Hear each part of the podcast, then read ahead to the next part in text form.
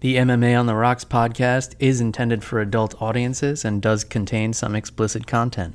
So if you are not an adult, please make sure your parents do not know you are listening to this and do not repeat anything you hear on this show in front of them. Also, a reminder that even if you fight recklessly, please remember to drink responsibly. Now that we have that out of the way, let's get to the show.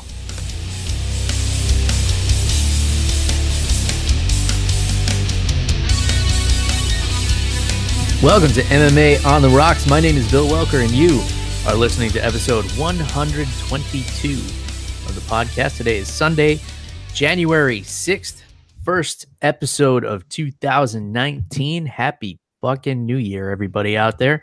And Happy New Year to my co host, all the way from New Jersey with a fresh New Year's haircut, Jeff the Animal Wilson. Jeff, how you feeling on this Sunday evening, my friend? A little bit uh, later than we're used to doing this. How you feeling today? Good, Bill. Happy New Year. And it is totally my fault that we're on late. I had to babysit my niece and nephews, and then I had to grade a bunch of essays that weren't well written in any way, shape, or form. So, Bill, let's jump right into the MMA, man. Yeah, while you were babysitting, I was doing yard work and and putting some beers back. So uh, this could end up being a very interesting show as uh, all the all the sun exposure and the alcohol starts to hit me as we get into this. But uh, you know, pretty pretty laid back week as far as MMA goes. Not a whole lot going on. We had PFL and Rizin last week that we didn't get to talk about on last week's episode. I know you saw Rizin, I saw PFL. Um, so maybe we could do a quick download of those two cards. Um, I did see the Floyd Mayweather show. I don't want to call it a fight um exhibition uh p- pro wrestling. Uh, i don't even know what to call it but i i did see that. Let's start with Rizin jeff. Give me a quick download. Uh w- what should i be going back to check out from that card as far as um the fights that weren't fixed? Yeah, Bill. Um, this card was actually a lot of fun uh, for the parts that I was awake for. Obviously, here on the East Coast, um, I think it was about 6:30 a.m. when they announced their second intermission before the two title fights, and I don't think Floyd Mayweather, Mayweather had even shown up to the arena at this point during the card. So, Bill, I ended up falling asleep for that, but then I went and checked out the replay. Um, fights to check out. Uh, let's see. Um, Damian Brown versus Daron Cruickshank was a really, really good fight. It uh, Daron Cruickshank did a good job of imposing his wrestling, but Damian Brown just uh, using slick jujitsu and basically tired Daron Cruickshank out. Mm-hmm. Um, this fight was short. It was it was definitely good though. A lot of these fights were fun. Um, I might butcher this name Kazuyuki Miyata versus Erson Yamamoto. Also a really good fight. Um, Johnny Case had a good fight against Yusuke Yachi. Uh, for how long it went, that one ended in a TKO. Um, Justin Scoggins or Scoggins uh, was in here. yeah he got his ass whipped right Yeah, yeah, he got annihilated. Um, yeah, there were a lot of finishes on this one. Uh, also, one I wanted to really point out was Justina Haba making her debut against Shinju Nozawa O'Clair, who I believe uh, trains under Gilbert Melendez. Uh, really, really good submission uh, match in this one. Uh, Is that with a like really- a, a Japanese first name and an Irish last name there? yeah, yeah, something like that. Yeah, I guess there's a lot of that going on. I I don't know if you remember me telling you the uh the story of the Irish pub uh owner Yes. in Osaka when I went and, and partied in Japan. I guess that's like a common thing. I asked him if he spoke Japanese. He's like, "Yeah, I'm fluent as fuck." He never, he never spoke. He never spoke any Japanese the whole night I was talking to him. In any case, yeah, it sounds like some good fights. You know, Daron Cruickshank was uh in the UFC for a while. Of course, he's been a staple on those Rizin cards. They like him over there. Um, I imagine they'll have him back. Uh, you know, e- even in facing a loss. Uh, was there anything else on there worth checking out? Um, yeah, I did, Gabi Garcia was on here, and then uh, the grand at the end of her fight, the grandma that she fought that one time, like came into the ring, and was looking to fight someone who was like three feet taller than her. It was the funniest thing, dude. Uh, you could go check that out, but um, yeah, the Gabi uh, Garcia stuff, like she's just a spectacle. For those who don't know, Gabi Garcia is like eight feet tall, and she fights little old ladies in Japan um, she's like, oh man, I don't even know how to describe her. She's like twice the size of Cyborg, probably. Uh, just a massive woman. She looks like if she went into the WWE, like she would have to immediately be the champion because she's just humongous. I mean, she's got to be close to, she's got to be well over 200 pounds, right? Yeah. Yeah, I think she easily makes like two. Tw- I think she actually weighed in at like two twenty six. Her opponent weighed in at two oh four, dude. Um, and I forgot that in uh that they use kilograms over there, so they're allowed to fight each other. But that shit would not fly in the U.S. Bill. Yeah. So I guess let's talk about the main event. I um, I actually did hear uh, from very credible sources that Floyd was in the arena. So whatever that intermission was about, they were trying to, I guess, build tension or something. Um, no pun intended, since Tenshin was who he, who he was uh, fighting. Uh, um, yeah, I don't know what that was all about. So the backstory to this was Floyd Mayweather agreed to an exhibition with this guy Tenshin, who is uh a kickboxing phenom over in Japan. I think he's like 95 and 5 as a kickboxer or something insane like that. He he definitely has like upwards of 100 professional fights. He's got a handful of mixed martial arts fights as well. So uh, Floyd starts marketing the fact that he signed a fight with this kid and uh, you know kind of alluded that it may be a mixed martial arts exhibition and then you know, people started Googling who Tenshin is, and he has a crazy highlight reel out there. If you're interested, just, you know, put Tenshin, eh, T E N S H I N, I believe, into YouTube, and uh, you, will see some of his highlight reels. The, the kid is, is a phenomenal fighter to watch. Um, very skilled, uh, very acrobatic kickboxing uh, displays. So, then then it turned out it was going to be only boxing rules and then it was going to be an exhibition and then Floyd pulled out because he thought it was going to be an exhibition and apparently the promoters uh you know there was like a language thing where they're like oh no here exhibition means like a spectacle uh whereas in America exhibition means like a scrimmage or a sparring or something like that. So uh, at the end of the day, it, it came down to being a three round, three three minute rounds of sparring is what it was supposed to be, and it was the main event of Rizin Nine. Was this? Uh, fourteen actually. Uh, close enough. Um, uh, so Rizin 14, the main event is going to be three three minute rounds between Tenshin and his his last name is escaping me. Jeff, do you have it in front of you? Uh, Nasukawa, I believe it is. All right, Tenshin Nasukawa and Floyd Mayweather Jr.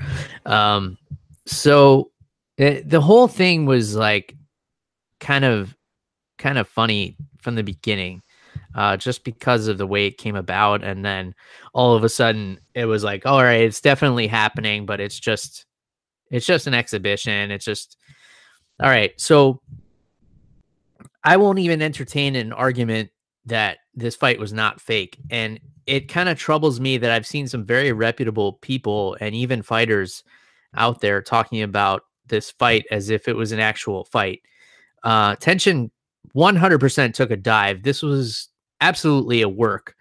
Um, and and a, a lot of the arguments I've seen were that it doesn't make sense for Tenshin to take a dive because if there was going to be a dive in this fight, it would make sense for Floyd, the older fighter, to take a dive to put over, so to speak, to use pro wrestling terms, the young up and coming kid and help out uh, you know, the the Rizin organization.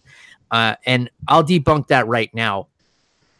Uh, that definitely doesn't make sense because um, when when you say you want to have the older fighter put over the younger fighter, you're talking about American marketing, and that is just not the case in Japan. In Japan, they like a spectacle, they like a show, and they have a deeper understanding of martial arts than we do here. So even when something is a work and they know it's a work, and when I say it's a work, I mean it's fake, it's staged like pro wrestling. Um, they still have a deep respect for Tenshin. Whereas here in America, if it, if that same show were to happen here in like Las Vegas or California or something, obviously Floyd would be getting over on the young up and coming kid, and that wouldn't make sense. But in the Japanese culture, uh, this does make sense. Now, if you watch the fight, uh, you know Floyd throws a hook, which would normally send a person flying to their left, and he flew straight back um, the the last time he fell, the the third and final time he fell, it was just way over exaggerated. Um, and, and, even the crying um, from Tenshin after the fact. Um, I'm really disappointed to see some from very reputable people uh, online within the MMA and, and boxing community actually talk about this as if it were a real fight. I don't know why. I don't know what the angle is. I don't know what they have to gain from this being a real fight that he actually knocked this kid out in under a minute and then you know a whole bunch of nonsense spewing from that like well how good does Conor McGregor look being that he lasted uh you know 9 or 10 rounds with Floyd and this kid couldn't get out of the first round um just a, a bunch of nonsense but people are talking about it which is exactly why it makes sense um to have this fight be staged uh I, I don't know what, what was your reaction to this whole uh, debacle, Jeff. It, it didn't really affect me one way or the other. I just wanted to comment on on you know what everybody had been saying about it. Yeah, Bill. I mean, yeah, it looked really fake. Uh, like every time that uh, Nasukawa got hit, he like flew to the ground, dude. Yeah. Um, I'll be honest with you, I really don't care. Um, Floyd Mayweather went in there like 12 pounds heavier than this kid.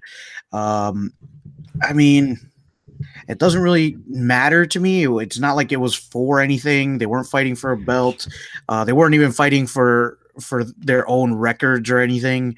Yeah, so, they weren't even fighting. Was just an exhibition. So it doesn't make a difference one way or the other whether it was staged or not. But um, you know, it was it had taken over the the combat sports conversation. You know, largely for the past week and a half or so. Yeah, and maybe that's all it was. Maybe that's all Rizin was looking to do. And if it is, I mean, it worked. It had me watching. I wouldn't have watched it otherwise, uh-huh. um, uh-huh. because, dude, I was up until like, like I said, 6 7 a.m., uh, waiting f- to watch Floyd Mayweather fight. Um, but yeah, if that's all that this fight was meant to do, it worked. Yeah, absolutely. Uh, and, which also debunks the argument that it doesn't make sense for Floyd to go over on the young kid because you know, people are posting like these lengthy breakdowns and like, oh, this was clearly real. Like, look, he, you could see that he connects here with the hook and, uh who cares? Uh, at, at, the end of the day, I, I don't, but I felt like we needed to address it just because it's something that's going on in the community and people are talking about it. So uh, there's my take on it's fake. End of story. And if you think otherwise, uh, you know, I, I, hope the Easter Bunny brings you some good candy this year. Um, so uh, let's move on to something real, and that's real cash that was awarded to six people who probably nobody has ever heard of. Uh, so the PFL had their end of the year extravaganza. We've been promoting the PFL uh, throughout this past season, let's call it. Um, you know, they had tournaments in six different weight classes, and they have six winners uh, from New Year's Eve at Madison Square Garden, which it was actually the theater of Madison Square Garden. I don't know. For those listening, if you've never been to Madison Square Garden, there's basically two sections. There's Madison Square Garden, where like the Rangers and the Knicks play and they have concerts and everything like that. And then there's also a small theater that holds um I want to say maybe 2,500 people. I don't know. Do you, do you know, Jeff? Does that sound about right? Um, I, I, I was actually there for the weigh-ins of um DC versus Derrick Lewis. Um, I want to say it probably holds like three to four thousand. Looked pretty big from where I was sitting. Okay, so but still, eh, you know, for like a big mar- mixed martial arts promotion, not not a huge venue. Yeah. You know, this is where you would see like, um, maybe like a Friday night fight, Muay Thai, or a kickboxing fight. Not like like the UFC definitely wouldn't wouldn't fit in that theater. That's probably where they do, like you said, their weigh-ins and stuff like that. Um, New Year's Eve, not a good night to hold a live sporting event. Uh, I feel like this was the first miss by the PFL, and I feel like they had a couple of misses here because they gave out six million dollars in prizes for this tournament. You know, and that's that's just the prize money. That that doesn't account for their overhead throughout this whole season and paying the the fighters their show money, which was not very much. Even the big name fighters did not make very much throughout this season. Uh, my point being, they they spent a lot of cash here, and they had some big name sponsors. Uh, you know, Proper Twelve was actually sponsoring uh, this this finale. So you have uh, six winners here, and I know you didn't didn't catch the fights, Jeff. So I'll, I'll just give you a quick uh, recap here. So in the main event, Magomed Magomedkerimov uh, defeats Ray Cooper the third, uh, who they were putting a lot of promotion behind Ray Cooper. I think they were really banking on him winning this whole thing since he knocked out Jake Shields twice, and he was the biggest name uh, in this tournament. And then Felipe Lins uh, with a round four knockout of Josh Copeland. He wins a million dollars. Sean O'Connell, doctor stoppage of Vinny Magalhaes, um, you know, Ultimate Fighter winner Vinny Magalhaes. Uh, then you had uh, Nathan Schulte um, with a decision, winning a million dollars. Uh, any of these names ringing a bell yet, Jeff? yeah, yeah. Actually, I remember Vinny Magalhaes, who uh, lost for the light heavyweight championship. I actually had him as the the favorite going into that fight because dude he was tearing up everybody in this light heavyweight division i really didn't give sean o'connell a chance man but um, he went in there and proved he's he's got some tough stuff man yeah i think sean o'connell was actually an underdog in every single fight uh, yeah. throughout this tournament he he's a tough guy and he actually uh retired uh, and this this is um another miss with the pfl like all these hungry fighters if they go through and win this tournament, they win a million dollars. That's more money than any of them ever seen in their lives. Uh, what's the motivation to continue fighting? So now you have Sean O'Connell. He's just one out of six that has officially announced his retirement. I can't tell you if any of the others have. Uh, Lance Palmer and Louis Taylor, if you were wondering, were were the last two of the six um, who who won a million dollars. Now, um, for the fighters, they'll probably walk away with four hundred fifty to five hundred thousand dollars at the end of this, after taxes, after paying their corners, after uh, you know everything else that they have to um, go through, which you know still a great amount of money for uh, you know fighters that not a lot of people have heard of. Uh, it was an entertaining card. The fights were good. Here's the third miss: you had six title fights on one card, which means potentially six fights that are going 25 minutes. Uh, this is not something that's entertaining to the masses. You got to spread that out a little bit, or just make the title fights three rounds. Um, there's nothing written anywhere that says a title fight has to be five rounds. They they lucked out that there were, uh, you know, quite a few finishes on this card, uh, including the bonus match between uh, Olympic gold medalist Kayla Harrison and uh, you know whoever she beat the fuck out of. Um, um, so a, a, couple of misses for the PFL. You know, it was a bad night, New Year's Eve. Not a lot of people watching. They're in a small venue. They're giving out a million dollars each to these fighters that nobody has heard of. But here's uh, I, have been thinking about this from you know I, I, always have that marketing side of my brain, Jeff. Uh, how are they going to get a return on this investment? And here's how: you have a lot of free agent fighters out there or fighters that are nearing the ends of their contracts with the UFC and Bellator, and they're looking at the fighters who won this million dollars this year, and the PFL has already announced they're going to do a second season of this.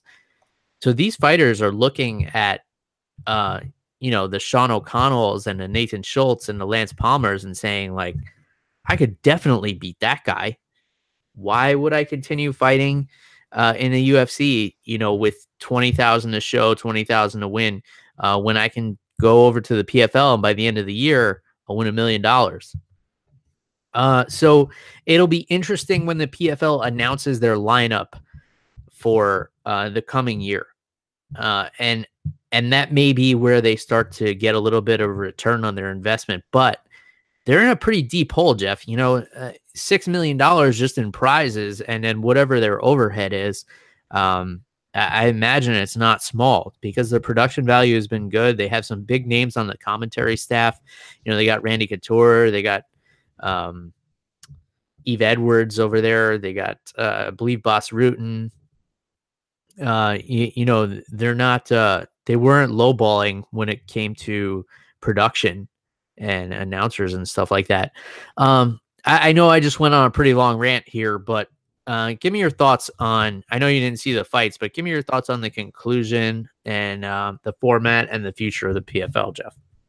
Yeah, dude, it's interesting, man. Um, here we have six new champions, and then who do you stack them up against? How do you go about making those cards? I mean, is it all like is the the PFL's next card going to be all tournament fights? Are you going to like shuffle in um, Lance Palmer defend his belt in there somewhere?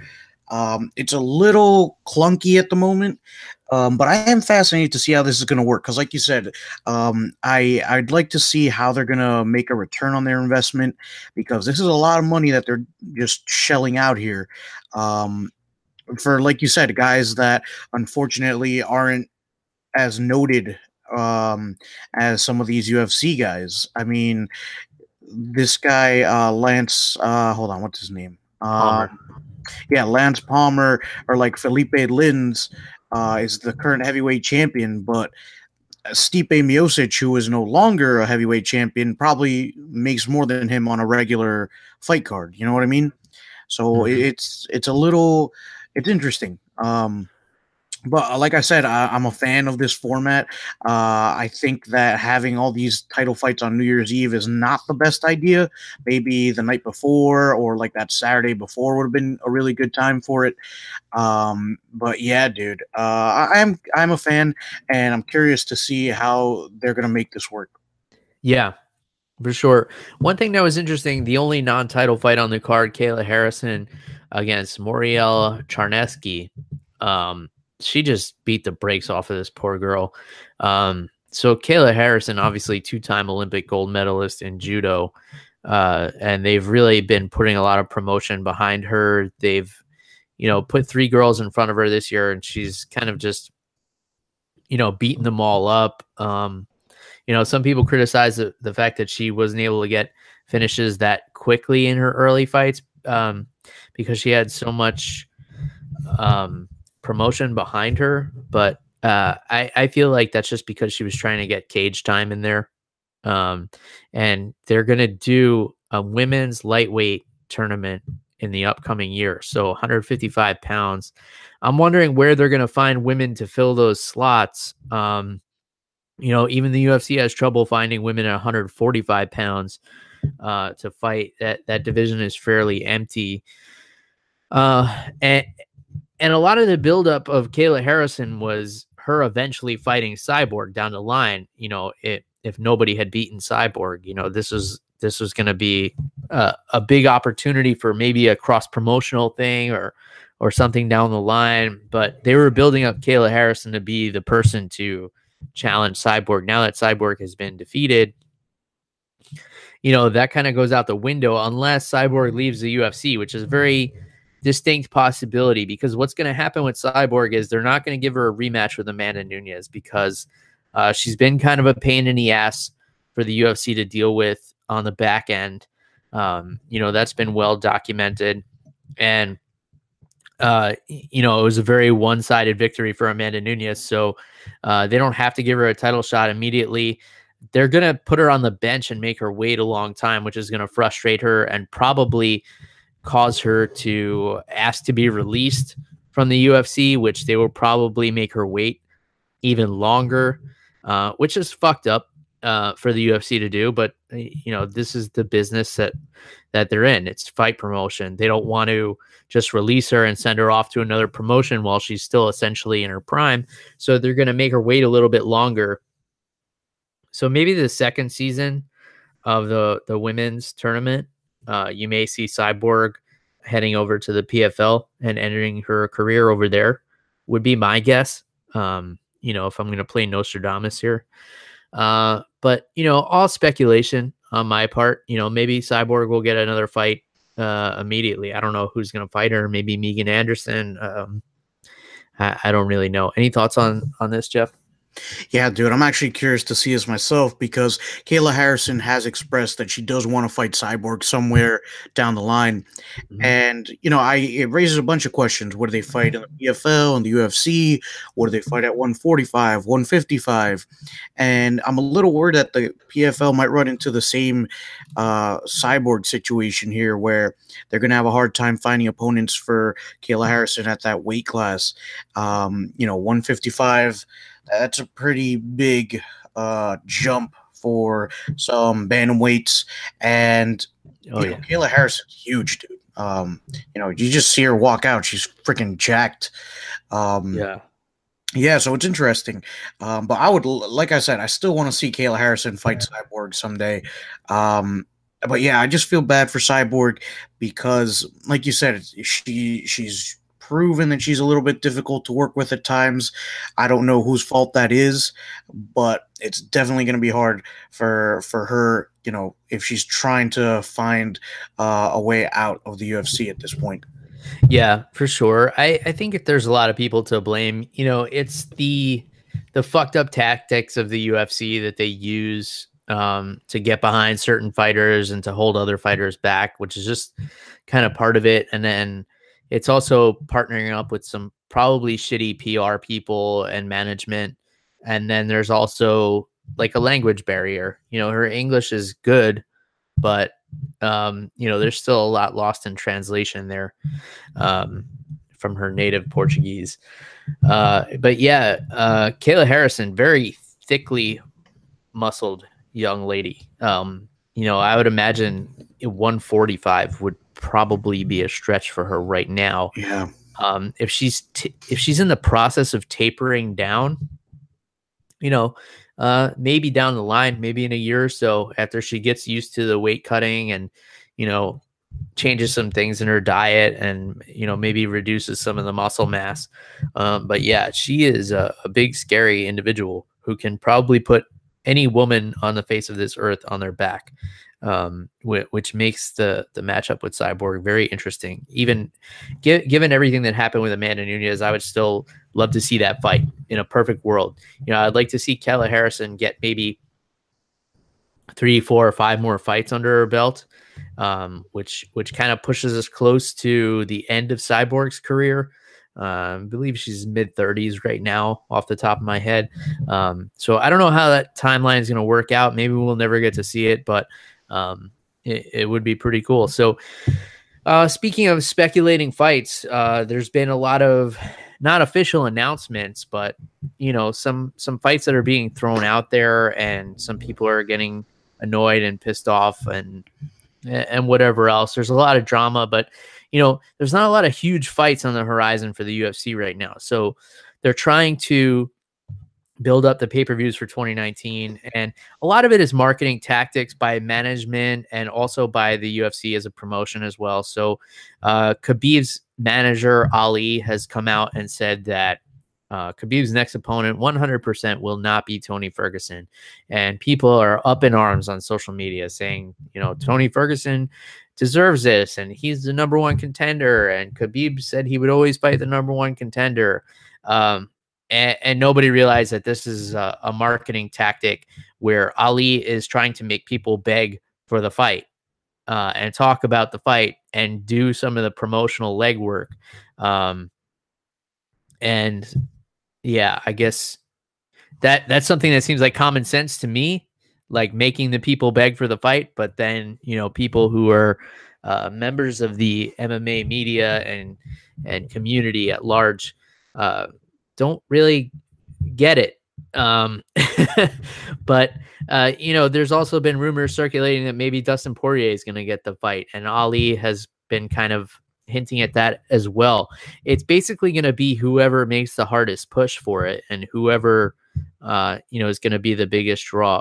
I I, I think people, uh, it's been hinted that it'll be a rematch with Conor McGregor and Khabib, but I don't see that being the next fight. I think it's going to be either Tony or or uh, Dustin Poirier. And um, you know they're they're playing the game to see, you know they're testing the waters to see which is going to be the biggest fight. Uh, what intrigues you the most, Jeff? So I'll be honest with you, I really want to see Khabib either fight Tony Ferguson or Dustin Poirier. I think that either one of those guys deserved it, but that's the hardcore MMA fan in me, Bill. The the MMA fan in me that wants the UFC to make money realizes that they that may not happen. Either of those fights may not happen. It might be a rematch with uh, Conor McGregor, man. Um, it's a marketable fight. They've already got the history behind them. Um, and Ali Abdelaziz, you know, he's a smart guy, man. Um, there's a reason that so many fighters want him as their agent. Uh, I think he makes a lot. He helps these fighters make a lot of money for themselves, and you know he pockets some of it himself. I'm sure.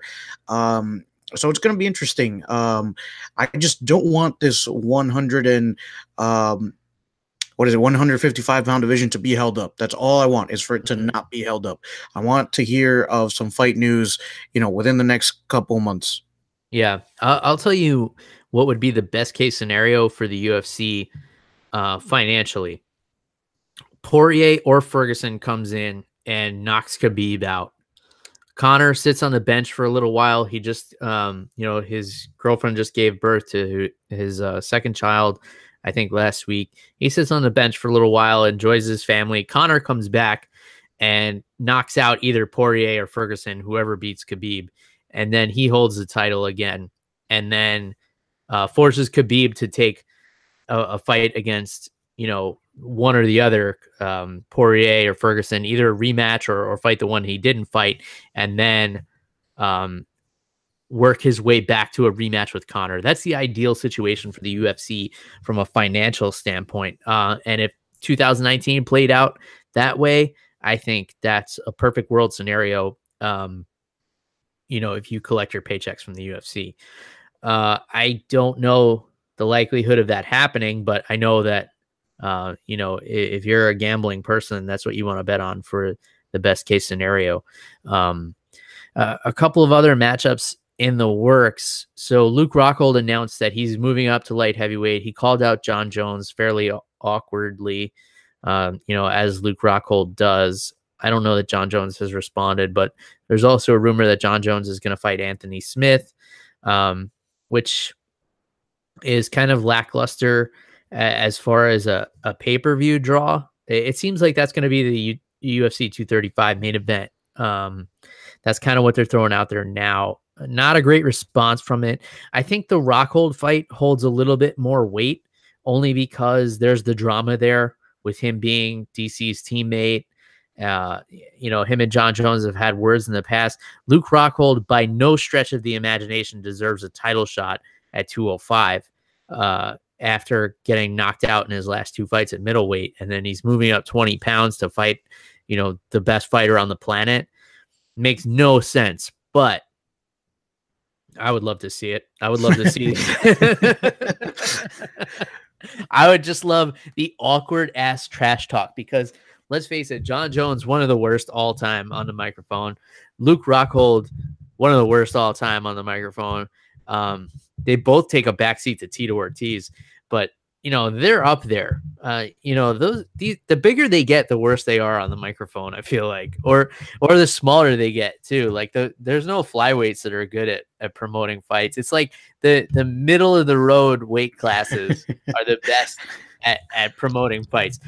But you know this one has some personal drama, which is is built in promotion. So whether it's the next fight or excuse me, the fight after, uh, I think that has some legs. What what do you want to see, Jeff? You want to see Anthony Smith get the shot? You think he's deserving, or um, Rockhold come out of left field and take on Jon Jones? I'll be honest with you, Bill. I don't think Anthony Smith is ready for Jon Jones, man. As good as he is, I, I think Jon Jones is just too good. He's he's too well rounded. Anthony Smith does not. He, he doesn't understand what he's asking for, Bill. Mm. Yeah, by, by, wanting to fight Jon Jones. Yeah, I mean he's on a hot streak, but you know he knocked out Shogun, who you could argue is on his last legs, but then you know Shogun had a really impressive performance his last fight against Tyson Pedro, uh, and then he knocked out uh, Rashad Evans, who's definitely probably on his last legs. Um, and then he had trouble with Volkan Ozdemir on the feet, uh, and he had to resort to some shaky groundwork uh, to get him out of there. Uh, if you remember that, you know, it wasn't like a spectacular grappling display. It was like a oh shit, I better get this guy on the ground and and hope for the best. And uh, you know, it all worked out for him. Uh, I personally would like to see Anthony Smith get one more fight at light heavyweight. Um, you know, because just in this past year, he was knocked out at, at middleweight by Thiago Santos as well. Um, so maybe a rematch with him at light heavyweight would would be you know enough to prove that he's ready uh, for this title shot. It, it, it's really hard because light heavyweight is such an empty division, you know, and um, even the contenders that that are that are there, like a Jan Blachowicz, you know, you know, nobody knows who that guy is. Um, you know, outside of like I'll call them the 15 percenters. Um, you know, the people who are like hardcore fans, but you know, that's not going to get a casual fan off the couch. Um, the good news for Jon Jones is that the last pay per view did about 900,000 pay per view buys, which, um, you know, for all the people who said they weren't going to pay for it uh, because of all the Turinabol stuff, uh, that proved to be false because uh, 900,000 buys pretty good for a Jon Jones uh, pay per view. He's not a huge pay per view draw. He's he never has been, except in his fights with Daniel Cormier, where he has built-in drama because they genuinely don't like each other, which is why uh, Luke Rockhold would probably be the best choice for Jon Jones to fight next. Um, you know, he's got a little bit of drama with Anthony Smith, but it's not like marketable drama. It's just like them on Twitter, like, "Hey, I want to fight you." Oh yeah, I want to fight you too. uh, all right, good luck selling that one to you know anybody off the street. But you know, you get you get pretty boy Luke Rockhold in there, like, hey, you knocked out my teammate. I don't like that. I'm coming for you, princess. And then Jon Jones is like, Daddy's home. People are like, this is awkward as fuck. I can't wait to see these guys fight. yeah, dude. As I think Luke Rockhold, ironically, is the only matchup for Jon Jones. I mean, yeah, he hasn't fought at light heavyweight in the UFC, but the drama alone um, and like I said, man, Anthony Smith, I don't know. Uh, he doesn't understand what he's asking for, Bill. I thought Gus was ready and he wasn't. he's had five years to train for this guy and he still wasn't ready. Yeah. Oh, God. But at the same time, that could be the perfect storm too, because, you know, I I thought Cody Garbrandt wasn't ready for Dominick Cruz. You know, I thought Holly Holm wasn't ready for Ronda Rousey. I, you and I both don't think Anthony Smith is ready for Jon Jones. Maybe that's that's the answer. Maybe he comes in there and uh, it's hard for me. I, am trying. I'm reaching here. in any case, the other thing I'm reaching for, Jeff, I told you about this earlier this week. This beer, uh, Boulevard Brewing Company. They're out of Kansas City, Missouri. Uh, this this bottle just kind of caught my eye. I was at at Total Wine, which is uh, you've been there when you came to visit, Jeff. It's a big uh, you know beer, wine, and uh, liquor store here in, in, the great state of Florida. Uh, so I was just walking up and down the the beer aisles, and and this bottle just jumped out at me. Plaid Habit. You know I love a good pun, Jeff. Um, it's a uh, it's an imperial brown ale, and it's aged in Canadian whiskey barrels. And this beer comes in at a whopping 13.9% alcohol um, per volume, which is uh, a lot higher than I typically like my beers. I don't I don't really like a strong beer. You know, I'm not looking to drink one beer and be off my ass. Um, you know, I, if I'm gonna drink beer, which I do fairly often, uh, especially around the holidays, um, you know, I like to have several and enjoy them. Uh, but this is just a really tasty beer, Jeff, and it it really reminds me of the uh, the dragon's milk that that you had told me about, and and we talked about the show a couple of weeks ago. Um, so it, it's a brown ale, which I don't typically go for brown ales either. So I don't like brown ales, and I don't like really strong beers. But this beer is really tasty. It's got kind of like a caramelly sweetness to it, but it's not overly sweet, and it's so smooth. You can't tell that it's so high uh, in, in the um, in the alcohol rating, and it's a limited release. I guess it's a seasonal, uh, so it might be pretty hard to get your hands on, but you know, if you're a fan of brown ales and high alcohol beers, or even if you're not, uh, because I'm not, uh, I would suggest getting your hands on Plaid Habit by Boulevard. Um, and I'm drinking one right now. For those of you not watching on YouTube, I'm holding the bottle up here so you can see what it looks like. It's got some plaid on there and, you know, very basic looking bottle, but for whatever reason, it jumped off the shelf to me. So I thought I'd give it a shot. Uh, you sipping on anything interesting over there lately, Jeff? Um, you know, the yeah, it was last Friday. No, not last not last Friday, Friday before. Um last Friday of the year. And a buddy of mine just invited me over to his place and we were just sipping on Blue Moons. Uh and you know, it was a good comfort beer. It's uh you know, it's not one of my go-tos, but you know me, but I'm not too picky. So whatever's around, I'll drink it. Yeah, for sure. I I used to be a big fan of Blue Moon like back in college. That was like my luxury beer. You know, usually in college I was drinking like Miller High Life or whatever garbage beer I could get my hand on. And then when I wanted to have a nice beer, I would go somewhere I knew had Blue Moon on draft. And I, I always like the story of it because the guy who came up with it, um, you know, he brewed it with like the little bit of citrus and he would go around to the bars that had it on draft with like a bag of oranges and like slice it up for them. And and demonstrate like how the orange slice would bring out the flavor of the wheat in, in the beer. Uh, so I, I, always like stories like that. Um, I believe they've changed their recipe a little bit uh, since they first came around because it, it became really popular and really commercialized, and that's that's always what happens. You know, when a beer gets too big, you know, the quality of the ingredients has to go down just because you're producing so much of it so quickly. Yeah. Um, you can't be as thorough with uh, choosing your ingredients. But um, yeah, like you said, good comfort beer. Uh, it, you know, there's been a couple of imitators since, like the shock tops and and things like that. Um, Seven Sun, which is in Dunedin, Florida, here they do a an orange beer. It's called Graffiti Orange. Another nice pun. Uh, it's an orange creamsicle beer. It's mm. actually really delicious. Um, I've I've been drinking a lot of hazy IPAs as well. Jeff. Um, I've been uh, I've been searching for like the perfect hazy IPA. Uh, I've been really into the hazy IPAs because what they do is they they up the citrus a little bit. Now you think citrus, you might think sweet, but you know if you're a regular listener of the show, you know I don't like sweet things. So what they do is they try to counter the bitterness of the hops in an IPA with the citrus. So what happens is you know the beer becomes a little hazy looking, like a little cloudy and uh, it actually has a smoother finish. So um, Voodoo Ranger does a hazy IPA that's by New Belgium Brewery. They make Fat Tire and things like that.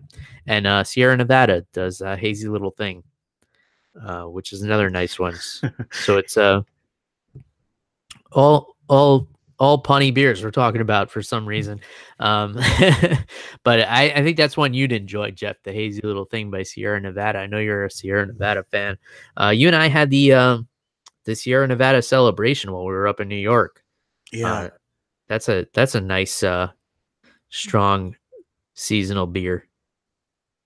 What were your thoughts on that one? Yeah, dude, I enjoyed that. I, you know, I really enjoy the winter beers. Um, and it wasn't too heavy, Bill. You know, usually those those are like your stouts and stuff. They're uh-huh. a little uh-huh. bit heavier, and while not being a stout, I thought that uh, that seasonal one um, from Sierra Nevada was it was good. It wasn't as heavy as like a Sam Adams seasonal winter beer. So yeah. Really yeah, Sam Adams was always at like the forefront. I, I consider them like the first real like craft brewery mm-hmm. in the country because it it, you know, they were the first ones to really get popular with like the seasonal and Oktoberfest. And, you know, you had to look forward to a certain time of year to get the certain beers. Um, and they were really at the forefront of that. Um, I don't think I've had a Sam Adams in a long time though. Yeah, me um, neither. I've actually been to that brewery up in Boston. That's a, they, they do a nice job up there. Uh, you know, they, they make a good beer, but there's just so many other options out there. You know, it seems kind of boring to get a Sam Adams because they've been around forever, but, um, you know, may, maybe I got to give them another shot. Maybe I got to go pick up a, uh, pick up a six pack Sam Adams, whatever seasonal they got out now. I picked up a lot of beer today because next weekend, Jeff, as you well know, my daughter turns one year old. So, you know, doing a little party at the house, family. Um, you were almost gonna make it down, but you know things didn't line up. But you know, I'm I'm sure you'll you'll uh, celebrate in your own way. Uh, you know, you've been a a big part of Ariana's life, and uh, yeah, man, fucking Saturday. I'll officially be a father for one year. It's crazy. It's um, it's a wild thing to think about. And uh, I don't know. It really changes your perspective on life, Jeff. I'll tell you that much. Yeah, I can imagine. Um, you know, it, it's it's crazy, dude. I can't believe that it's been a whole year since you messaged me say with a picture of you and the missus at the hospital and everything.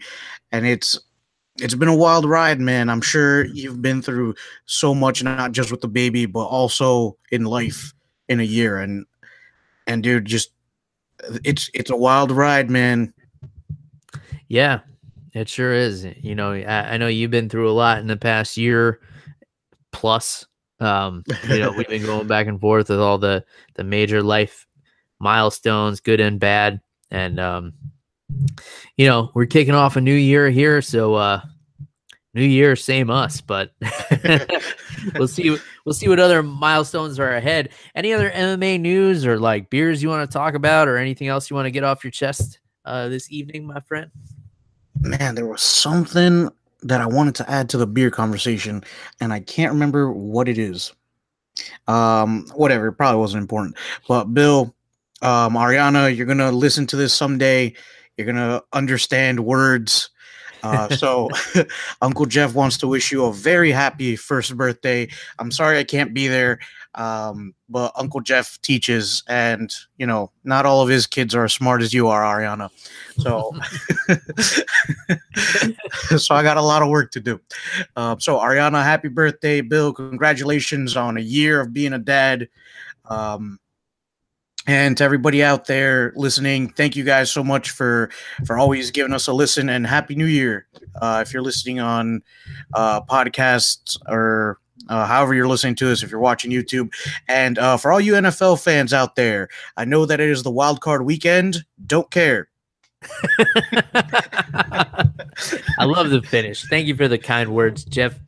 And if you want to get a hold of Jeff on social media or find out what that uh, you know, beer fact he wanted to contribute to the conversation was you can follow him on Twitter at animal underscore Wilson. Wherever you guys are listening, please uh, remember to subscribe and leave us a review. It definitely helps us out just a little bit. And you guys know how to get a hold of me. It's at MMA on the Rocks, Twitter, Facebook, Instagram, all that good stuff. Uh, you know, we always like to hear what you guys are thinking and drinking out there. So please do get a hold of us. Until next time, and I don't know when that will be. But until then, cheers, everybody. Goodbye.